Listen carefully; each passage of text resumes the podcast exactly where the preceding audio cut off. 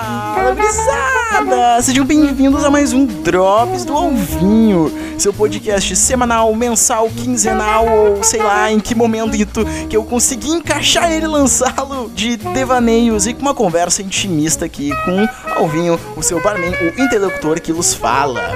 Bom, estou passando por alguns problemas que eu acredito que vários de vocês, jovens adultos, ou adultos, ou velhos adultos, ou seres humaninhos estão passando, ou se não, pass não estão passando, já passaram ou vão passar na vida, que é o problema de falta de sono. Uh, por conta do ritmo de vida que nós tomamos ultimamente, envolvendo produção, trabalho, talvez por outros motivos, mas principalmente pelo trabalho, uh, acaba que nós não dormimos direito. E dormir é uma coisa muito importante do ser humano, né? Pesquisando sobre sono, eu descobri várias coisas que na verdade são óbvias, mas a gente precisa de um médico pra fazer pra gente que dormir direito faz não dormir direito faz muito mal, muito mal mesmo. Uh, pode causar coisas como aumento de pressão, uh, perca de testosterona, né, desregulamento hormonal, uh, aumento de problemas cardíacos e afins, sem falar obviamente alucinações e outros problemas, mas esses já são casos mais sérios. Pensando sobre isso, me veio à mente várias vezes cujo qual eu tive problemas para dormir, como, não como se eu estivesse tendo agora, não mesmo, mas digo problemas de dormir pouco, né, e como para mim dormir sempre foi um problema. Quando eu era muito novo, muito novo mesmo, eu tinha uma coisa que, segundo meus pais, se chama pânico do sono, pânico noturno. Eu não sei se é real, eu realmente não fui pesquisar sobre. Então, aqui tá realmente no improviso nesse momento. uh, que pânico noturno, que pelo que eles me explicavam e pelo que eu lembro, eu basicamente tinha muita ansiedade muito medo durante a noite, eu não conseguia dormir. Então, para mim, dormir fora de casa era algo horrível, dormir em casa era algo horrível, dormir era algo horrível. Quando eu cresci, meio que eu internalizei isso. Não tenho mais medo de escuro ou medo simplesmente de dormir, mas a ideia de ter que parar tudo que eu tô fazendo e perder esse tempo, que logo logo eu vou dizer que não, vou demonstrar o porquê não é perder, uh, é algo que me faz mal terrível e que eu preciso desesperadamente resolver. Mas esse, esse mal terrível acontece porque eu sinto como seja um, um, um momento da minha vida onde eu podia estar tá desenhando, onde eu podia estar tá gravando esse podcast para vocês, onde eu podia estar tá programando, onde eu podia estar tá fazendo qualquer outra coisa. E eu sei que mais pessoas sentem essa ânsia de produzir. Tanto que eu estudo sobre sonhos lúcidos e outras coisas com aquela leve esperança assim no fundo do peito de conseguir utilizar o sono para algo útil, sem ser a sua própria função.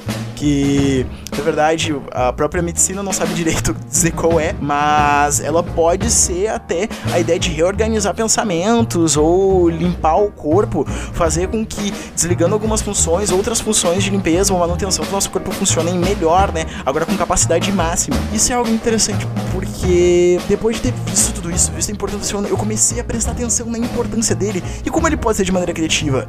Como, por exemplo, escrever o que tu, uh, escrever o teu sonho logo depois que tu acorda é um bom exercício, não só de memória para te lembrar do que ele acontece, mas sim de ter boas ideias. Afinal, existem histórias aí, contas que estão no forninho, mas esses daí eu vou deixar mais um mistério, que estou fazendo, que são baseados em sonhos meus. Existem vários filmes, vários conceitos, várias ideias e cenas da nossa mídia que tem aí, uh, que são baseadas em sonhos. Então, sim, ele pode ser utilizado de uma maneira produtiva. Assim eu acredito. Porém, agora está me lembrando de épocas passadas onde eu ficava um tempo sem dormir. Uh, como, por exemplo, quando eu estava no ensino médio, que eu ia dormir quando eu sentia dor no peito. Hoje em dia eu sei que isso não é nada saudável, mas era engraçado, porque era realmente isso. Quando eu começava a sentir um gelo no meu peito e doía, eu pensava, ok, está na hora de dormir. Nessa época eu dormia em torno de 4 a 3 horas por noite. Como era mais novo, eu não sentia tanto. não como se eu fosse muito velho atualmente. Mas como era mais novo do que eu estou agora, uh, eu não sentia tanto. Hoje em dia já é algo mais necessário. Eu percebo que se eu não dormir o tempo correto, no mínimo 6 horas, eu começo a não só sentir fadiga, como começo a sentir uma ressaca moral de puta que pariu, estou destruindo a minha saúde. como se não destruísse outras coisas. Mas enfim. Uh, sono eu ainda consigo remediar. E eu também percebo que nas noites que eu consigo dormir direito, quando eu falo dormir direito, não é só dormir 8 horas, mas sim ter uma boa qualidade de sono. No outro dia eu tô tão bem que eu produzo melhor e tal. E isso é uma coisa extremamente vigorante.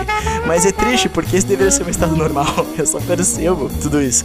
Também lembro da época onde eu fazia hackathons e competições que a gente virava à noite, e também das épocas onde eu ia dormir tarde porque a gente ia dormir tarde, eu e os meus amigos jogando RPG. Saudades, saudade da época onde a gente jogava, se juntava para jogar RPG, não jogava online, porque é o que a vida adulta manda, né? Se juntava na casa de alguém e virava a madrugada jogando. Era divertido, lembro da, da vez onde eu cheguei, a gente chegou na casa de um amigo meu, a, a acho que era entre 7 e 8 horas da noite, e a gente foi embora depois de uma campanha inteira, ah, lá pelas 5, 6 horas da manhã. Lembro que a gente se fragou aqui, o tempo que ficamos lá quando começou a raiar o sol do dia. Falando em RPG, o que é esse tal de RPG que eu tô falando? RPG é simplesmente um dos jogos, ou o gênero de jogo mais maravilhoso que existe no mundo. Ele é um jogo que existe um gênero parecido, inspirado nele na versão eletrônica, existem MMOs também, mas em sua essência ele é um board game. E vejam só, por algum motivo eu tenho anotações aqui. Bom, o RPG foi criado em meados de 1974, com essa primeira versão sendo D&D criado pelo Gary Gygax e o Dave Armstrong. A princípio, né, não tem muitas informações de como isso foi gerado, né, não tem algo muito assertivo, mas ele foi criado baseado em board, em board games, não. Sim, e um board game, não deixa de ser um, mas em um war game. E enquanto eles jogavam esses jogos de tabuleiro envolvendo guerra, ah, eles pensaram, por que a gente não interpreta melhor isso? E se tomarmos outras atitudes, eu só tomar outra ação que não seja prevista em regra. Então assim se criou o RPG, que em tradução em significado ser roleplay game ou jogo de interpretação de papéis, de personagens, né? Que é basicamente um teatrinho com regras. Atualmente, né, o RPG moderno existem várias vertentes dele que vão mais dar algo mais narrativista, algo mais parecido com um board game em si, né? Coisas ou com tipos de narrativas onde envolve mais uma história central ou algo mais livre, né? Como chama One World ou Open World. Perdoem meu inglês, eu mal sei falar português. é, meu inglês ele é, é um sotaque que ele é muito visto no norte da Indonésia. Sabe? Maravilhoso. E o RPG para mim é um dos melhores jogos que acontecem, principalmente pela criatividade, pela quantidade de histórias que podem ser criadas a partir dele. Como, por exemplo, existem personagens que estão em produções minhas, que estão no forno, outras já saíram, ou ilustrações minhas que são baseadas em mesas de RPG. E que é um local onde eu consigo ver local onde tu consegue colocar, testar ideias ou testar situações, ver cenas e simplesmente ganhar jogo de cintura. Uh, normalmente, na maioria dos sistemas, se utiliza de um mestre e esse mestre ou narrador, né? Ele é um, um jogador especial que uh, conduz, não digo que conduz a história, mas sim que dá as consequências para os outros jogadores das suas ações. E quando tu joga como um mestre, quando tu tá com essa posição de, de narrador, tu necessita ter um jogo de cintura muito maior, porque o improviso é extremamente necessário nessas situações de jogo. Mas enfim, não posso me delongar muito em RPG, porque isso daqui dá um drops do alvinho só, ou quem sabe uma filosofia de boteco, hein? Ai ai. Enfim, enfim, enfim. Partindo para o último tópico deste meu gigante devaneio e conversa, eu tava pensando no episódio anterior e eu falei muito sobre produtividade, né? E algo que eu tava pensando, principalmente pensando na situação agora, né, que estamos tendo de epidemia, algo muito importante que várias pessoas estão perdendo, mas que nós não devemos perder e devemos manter, é a nossa positividade. agora entra aquele momento onde o Alvinho vira um coach ou, ou isso aqui vira uma palestra de autoajuda, mas não é esse o conceito. É simplesmente a ideia de até um pedido para as pessoas de não percam a positividade sobre as coisas. Mesmo com a situação atual, mantenham seus planos, gente. Porque a gente não sabe o dia de amanhã e não sabemos o que vai acontecer no futuro. Por não saber o que isso vai acontecer, é melhor estar preparado para qualquer coisa, né? E é melhor estar preparado feliz ou com planos bons do que negativo. Dicas que eu posso dizer para manter a positividade, que é algo que eu tento utilizar desesperadamente talvez não com muito êxito, mas isso não é tanto culpa das técnicas mim. Bom, isso daí pode ser um ponto a se pensar. Mas enfim, essas técnicas que eu deixo uh, é façam algo que vocês gostem nesse tempo, principalmente no tempo ocioso. Eu vejo vários amigos meus reclamando de tédio, uh, mas se você sentir tédio, tente procurar algo novo Tente fazer aquela coisa que você nunca conseguiu fazer por falta de tempo, por causa do trabalho, por causa do estudo ou por causa de qualquer outra tarefa. Isso é um momento que nós podemos aprender a refletir. Medite. Uh, coloque um objetivo, um objetivo no dia. Coloque algo que você quer buscar.